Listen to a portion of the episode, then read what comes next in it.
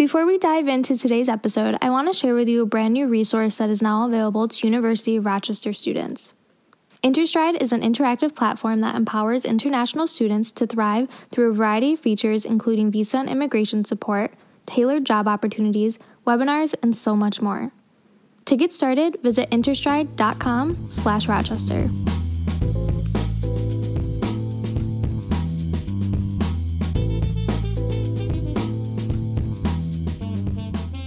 Hello, everyone. Welcome back to another episode of Careers Unfiltered. I'm your co host, Casey Yu, and I'm here again with my fellow co host, Danae King. Hello, Danae. Hi, Casey. How are you? Pretty good, pretty good. And I'm feeling really great because today we are joined by our special guest, Nick Colucci. Nick Colucci is currently the Chief Operating Officer of Publicis North America and Executive Chairman of Publicis Health, a major healthcare communications company. He received his BS in neuroscience in 1981 and was also a football player and the brother of Delta Kappa Epsilon. Nick then went on to complete his MBA from Loyola University, Maryland in 1990. And we are very excited that he is here today. Hello, Nick. Hi, Casey. It's a pleasure Hi. to be here. Thank you so much for joining us. And You're welcome. Just to start us off, could you tell us a little bit about yourself, please? Sure. Um, I'm the oldest son of a family of uh, of four. I have a brother and two sisters. Um, I grew up in a small town south of Buffalo, New York, Jamestown, New York. So I'm an upstate New York person. I met my wife at the University of Rochester. She's a 1982 grad. Um, she's a, a, a nurse. Um, she's been an oncology nurse since the day she graduated and um, still works today too at Sloan Kettering in New York.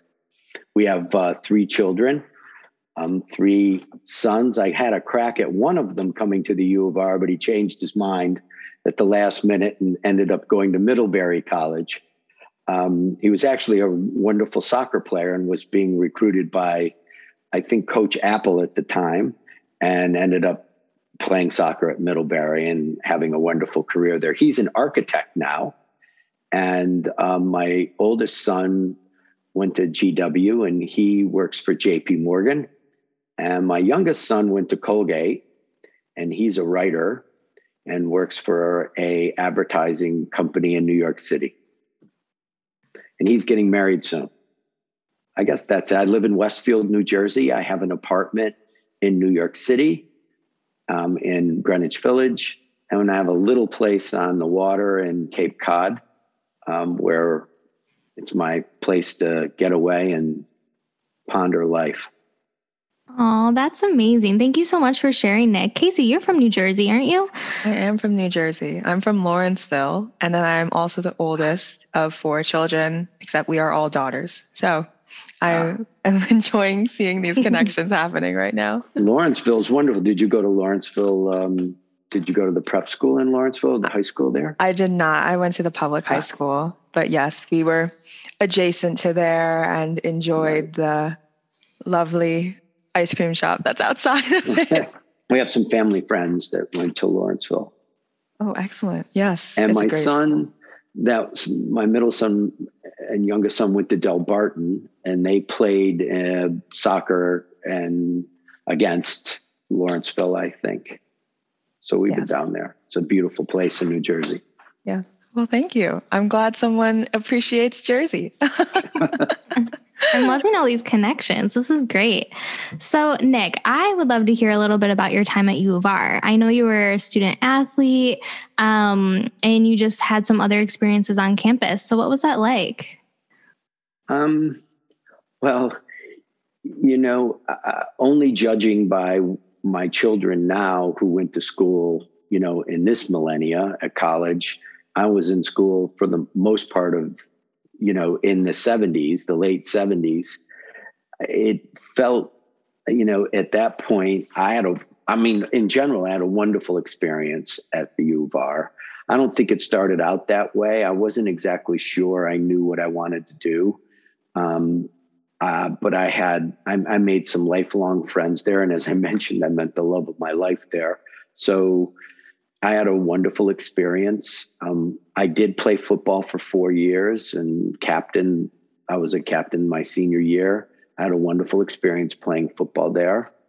And it was just a part of my education process, I'd say. You know, we had to learn how to balance our time um, between academics and and athletics. I think almost everybody that's to this day who plays Division three athletics, you know, has to find that balance uh, of of how to best use their time. You know, I was in a fraternity and I lived in it for a year, but I after that not so much. I had it was a nice social part of my involvement, but I didn't it I didn't center my social life around it. I would say it was a part and a good part, but not the centerpiece.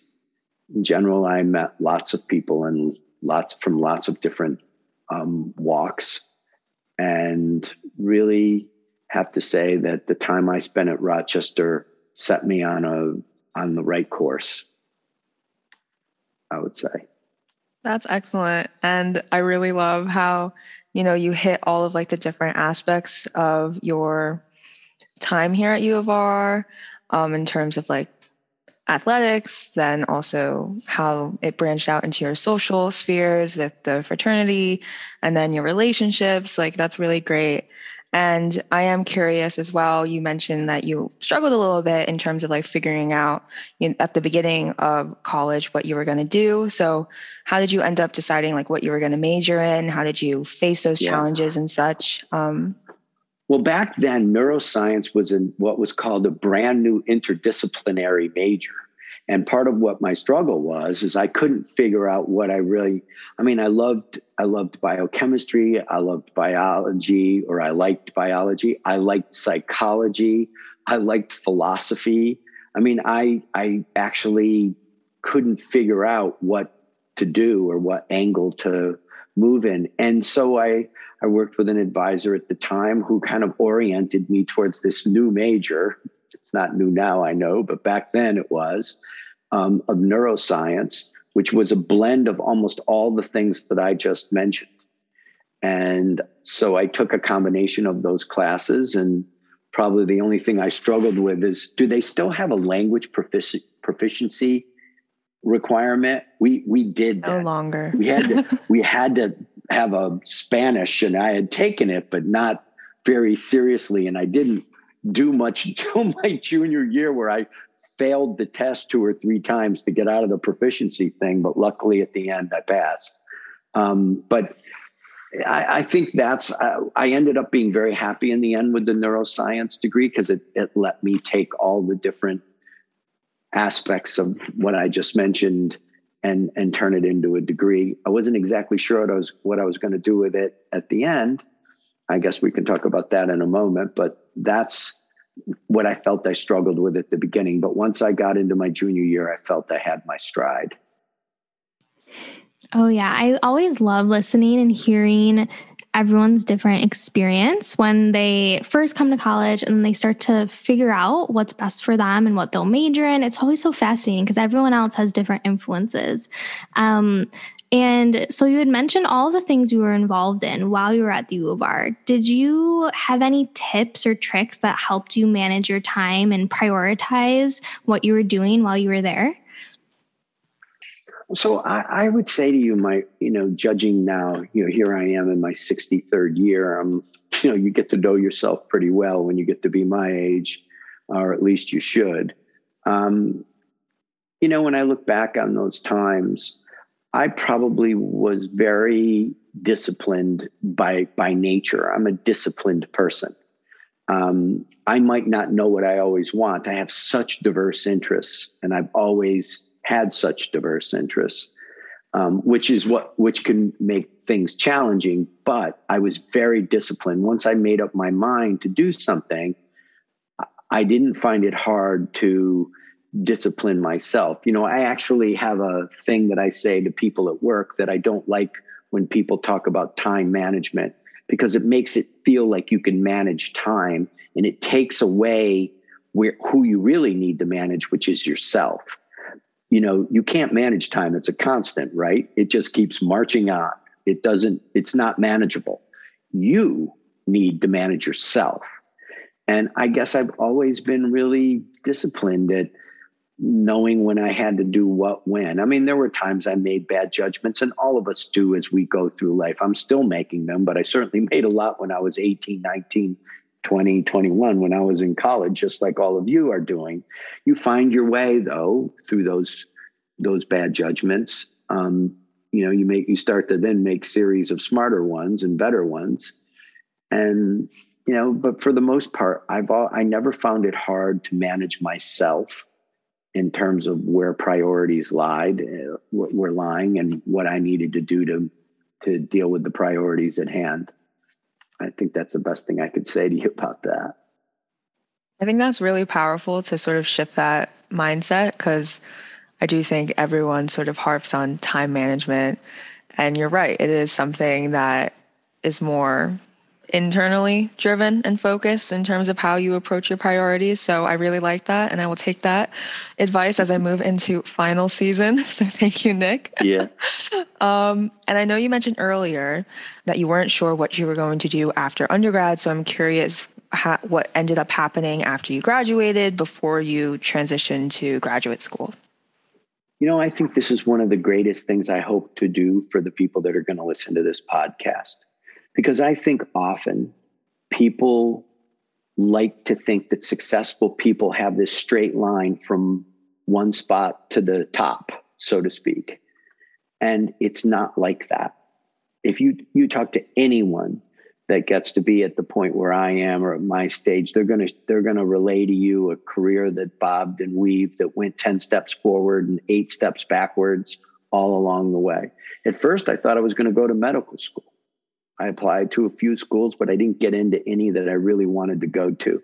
At that point, it was incredibly competitive. It, I guess it still is, but it it I, I just didn't have the grades to get in. I uh, you know was a pretty much a B student, um, maybe maybe shading towards B plus, but and I did okay on the MCATs, but nah, I didn't kill them. So I probably, if I would have been more persistent or gone harder at it, I probably could have. But I wasn't sure even then. And I'm glad now that it didn't work that way. So I kind of I hung out for a bit and I loaded boxes at UPS when I graduated. You have to remember 1980, 81, that's when that was the last bad economic time there was there was like stagflation and things like that. Reagan was coming in. We were coming off of a really rough time. And the, the worst economic time since 2008. 2008 then became, you know, probably equally so or worse.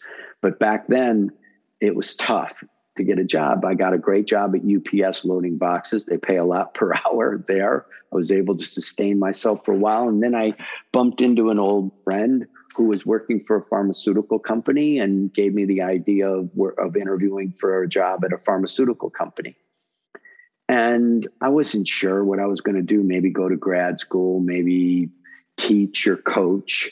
Um, so I just decided I'd try this job, try the interview, and I ended up really liking the manager and I ended up really liking the job. I took the job as a pharmaceutical sales rep in the Buffalo, New York area and I that was really the beginning of my career, I would say.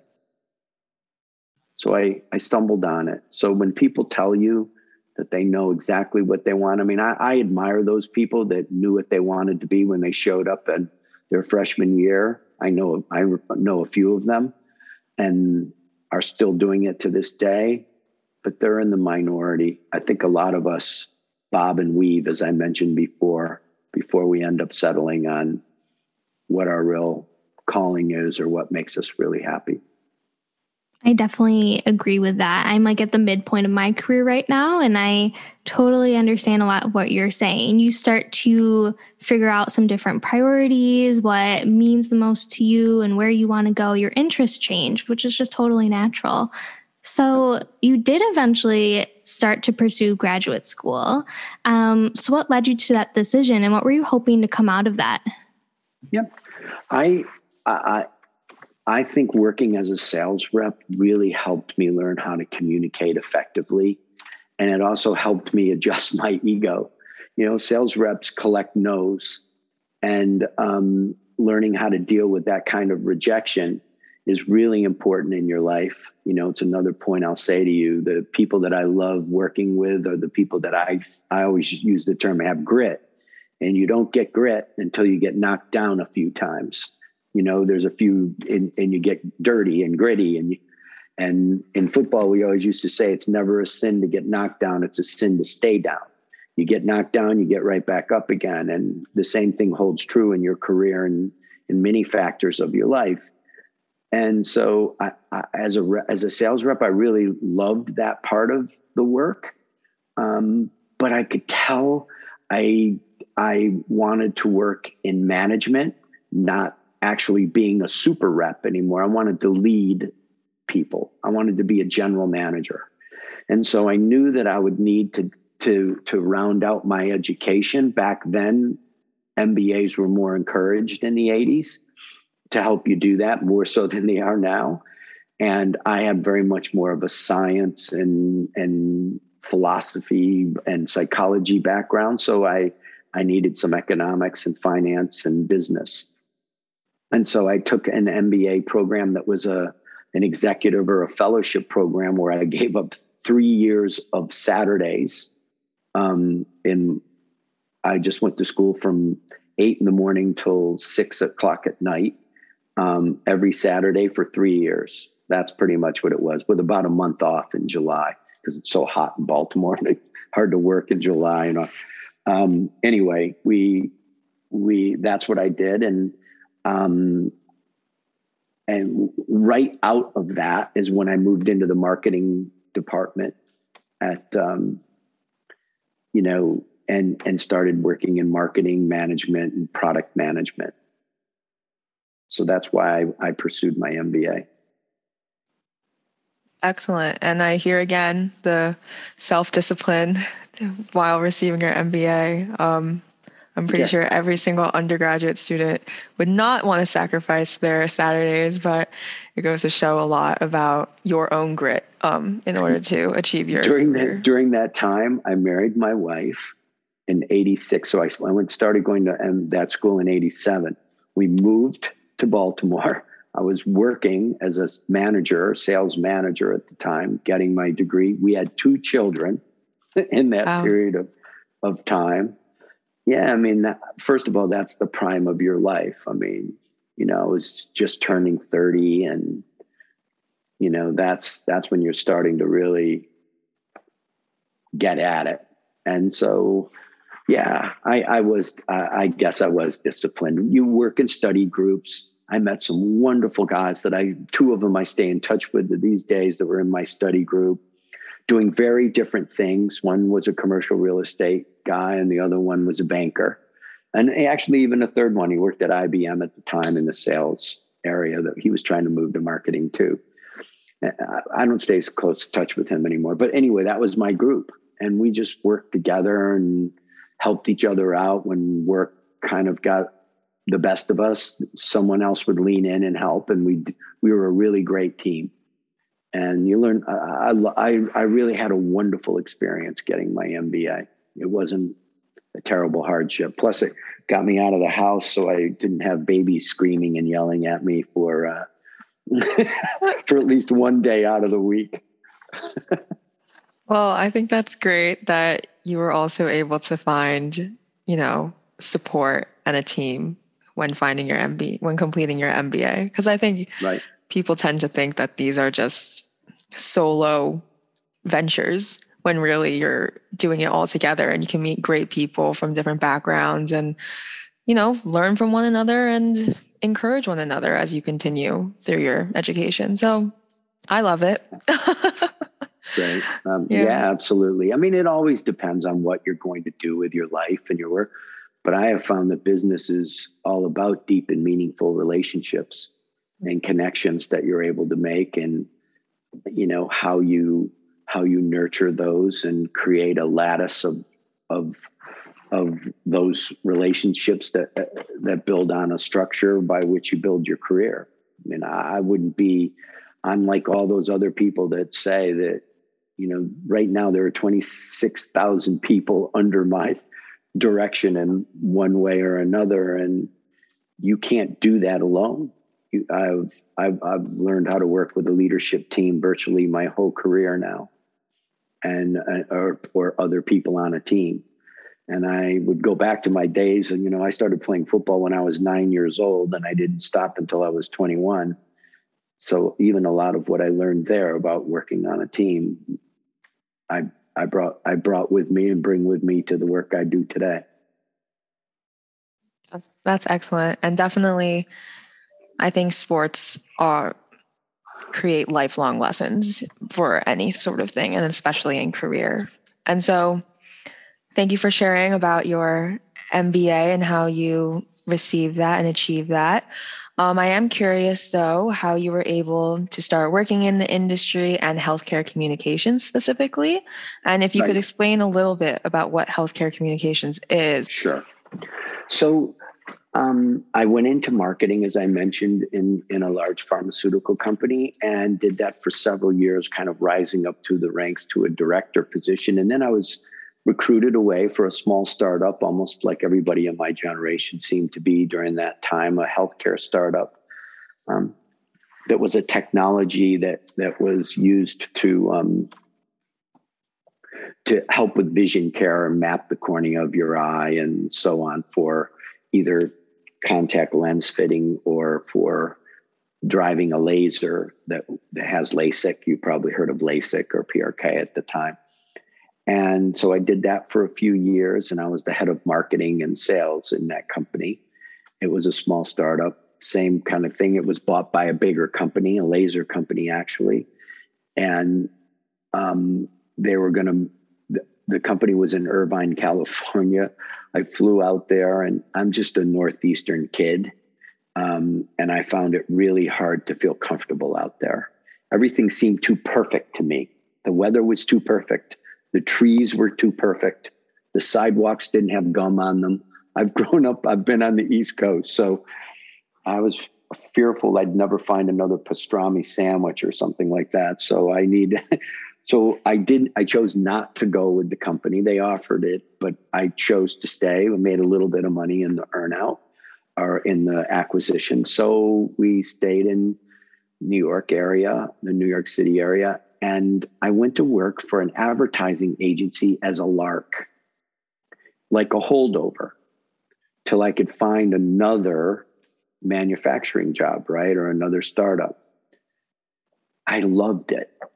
My wife would tell me how much happier it seemed I was every day. And, you know, they threw me on some accounts that they were going to lose that were health accounts. And I, I I saved them and started winning new business. It just seemed easy to me. And before you know it, I was, uh, you know, I had the CEO of that business came to me and said, why don't you just run the health business? Or we're going to break it out and you start this health, because it was part of a bigger advertising agency that was also doing Tide soap and, you know, uh, doing, doing work for Procter and Gamble and Tide and things like that, you know, cars you know, um, Toyota, we were advertised. So I said, sure. So I broke it out and we started um, just concentrating in health and we just started winning business. And really, what it is, is a lot of the things that pharmaceutical representatives go in with to talk to physicians have to be created, and the pharmaceutical companies don't create it. They work with agencies to do it. And then some of the, the advertising that people like to make fun of on television, that consumer advertising, I was a big part of. Um, you know, our organization came up with the purple pill and Prilosec, which so there we were involved in a lot, a lot of things. The Humira commercials that you see on today, we do them all. Um, so things like that. Um, and then a lot of our work is consulting. It's it's kind of you know, working with pharmaceutical companies, consulting for them how to best approach um, the the the development and marketing of products, so that they are you know get to the marketplace and deal with the reimbursement dynamics and all of that kind of stuff. There's lots of aspects. And that company was bought by a company and then that company was bought by a bigger company and then we went public and it's just like one of those stories that my generation seems to have lived through yours will be a little bit different i'm sure but that's what it was for me what an amazing story. I find that so fascinating. Um, so, how did you eventually become a founder and COO? And for someone in a position like that, what does your day to day even look like? So, a founder meaning that I was inside of a already, I, it wasn't like, and I want to make sure I tell you this, I didn't break out on my own and start something from zero. I have enormous respect for people like that, but that's not what I did. I was inside this company and the CEO at the time said, I want to spin out and start a healthcare practice. And then I did that. So then that grew to, I mean, today they're going to do, because I've transitioned the leadership. I'm the executive chairman, but I've, I, I transitioned to, to an heir apparent who I had been grooming for years. And she took over a couple of years ago and she's doing a wonderful job. She's everybody as good as I thought she was going to be and even better. That company today is it's about a 750 million dollar business. Back mm-hmm. when I was starting it, we were 5 million dollars. So it it's it's grown substantially. So how I don't I mean I just he, he gave me the trust and confidence and I just loved doing the work. I loved you know, I love advertise advertising is one of the great things in life. I a lot of people don't talk about it as much anymore. It's not one of the hot things that people do, but for me it was great. It mixed business and creativity, you know, writing and science and all that stuff that I told you that I I loved and couldn't figure out what to do in my early years. It ended up working that when you're in an advertising agency, you do a lot of that stuff just naturally. You know, I was a decent writer and so I learned how to write and I'm a good judge of creative work. And before you know it, you know, you work with creatives who just see the world in such a different way than the rest of us. And I, I learned how to manage them and work carefully with them. And before you knew it, we just built this incredible organization together. And I think I answered your question. I think. Yes, you definitely did. Um, yeah, I love how you're able to blend all of your interests and skills together in a way for this like mm-hmm. perfect cocktail of a career for you. That's amazing. Yeah, and soon as I transitioned, you know, the the last these last couple of years, I'm the COO now. What it means is I went the, the company that owns the, the health group is a large division. So think of it like there's GE, right? There's GE Health and GE Finance, GE Jet Engines. Publicis is a very large holding company of communications businesses. And now I work at the corporate level. I transitioned out of being the CEO of the health practice, as I mentioned, you know, having an heir apparent, I groomed her. She's now you know she's younger than me and now running that business and i'm up at the corporate level kind of managing that along with those tide soap clients and all of that toyota and uh, working as an operations lead for a really talented ceo and cfo the three of us kind of run the north american operations of this global enterprise. The global publicis is an 80000 person company in you know about 50 countries around the world. And we manage you know New, the us canada and latin america and the three of us. And that's my job now that's great and i remember how you had mentioned before that you were interested in med school and you majored in neuroscience but now you're able to be a part of healthcare but in a different way so i really like to see how you can combine all of these different things and discover a different way to be a part of the healthcare industry. So yep, I think that's, that's helpful, especially for that's all the exactly pre med right. students who are here at U of R. right. And, and I was one of them. Yes. So I'm curious if there are any specific skills that you think would be helpful for current students who would be interested in pursuing a career like this.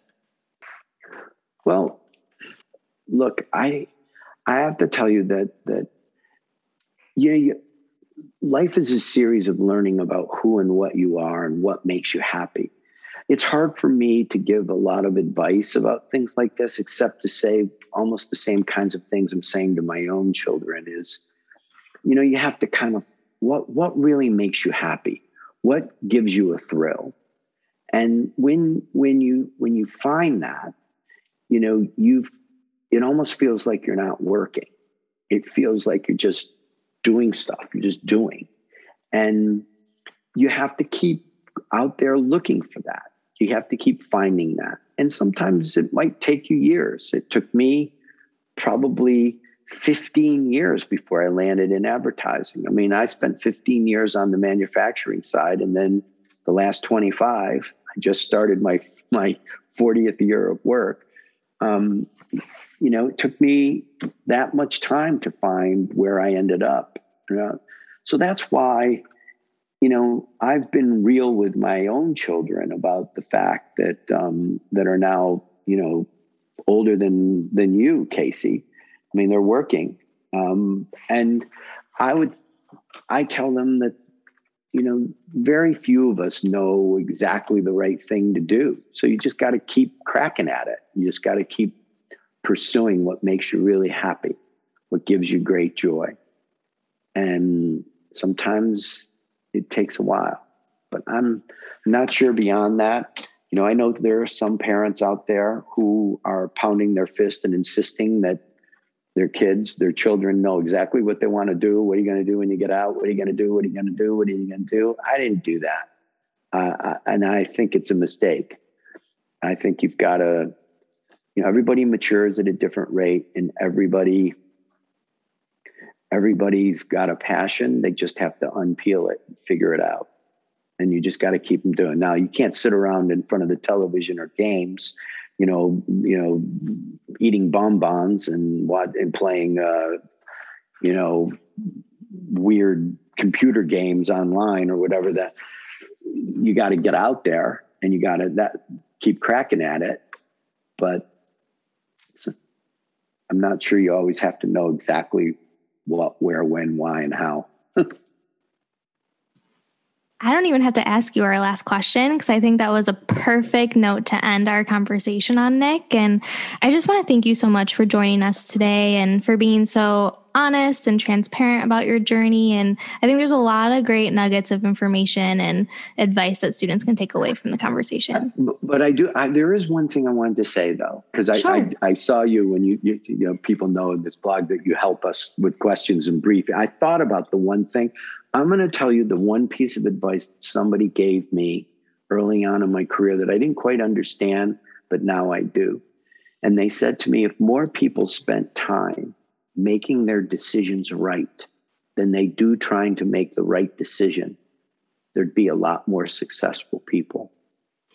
I think that there are that there's no doubt that we all need to ponder and do due diligence whenever we make a decision about anything large and small.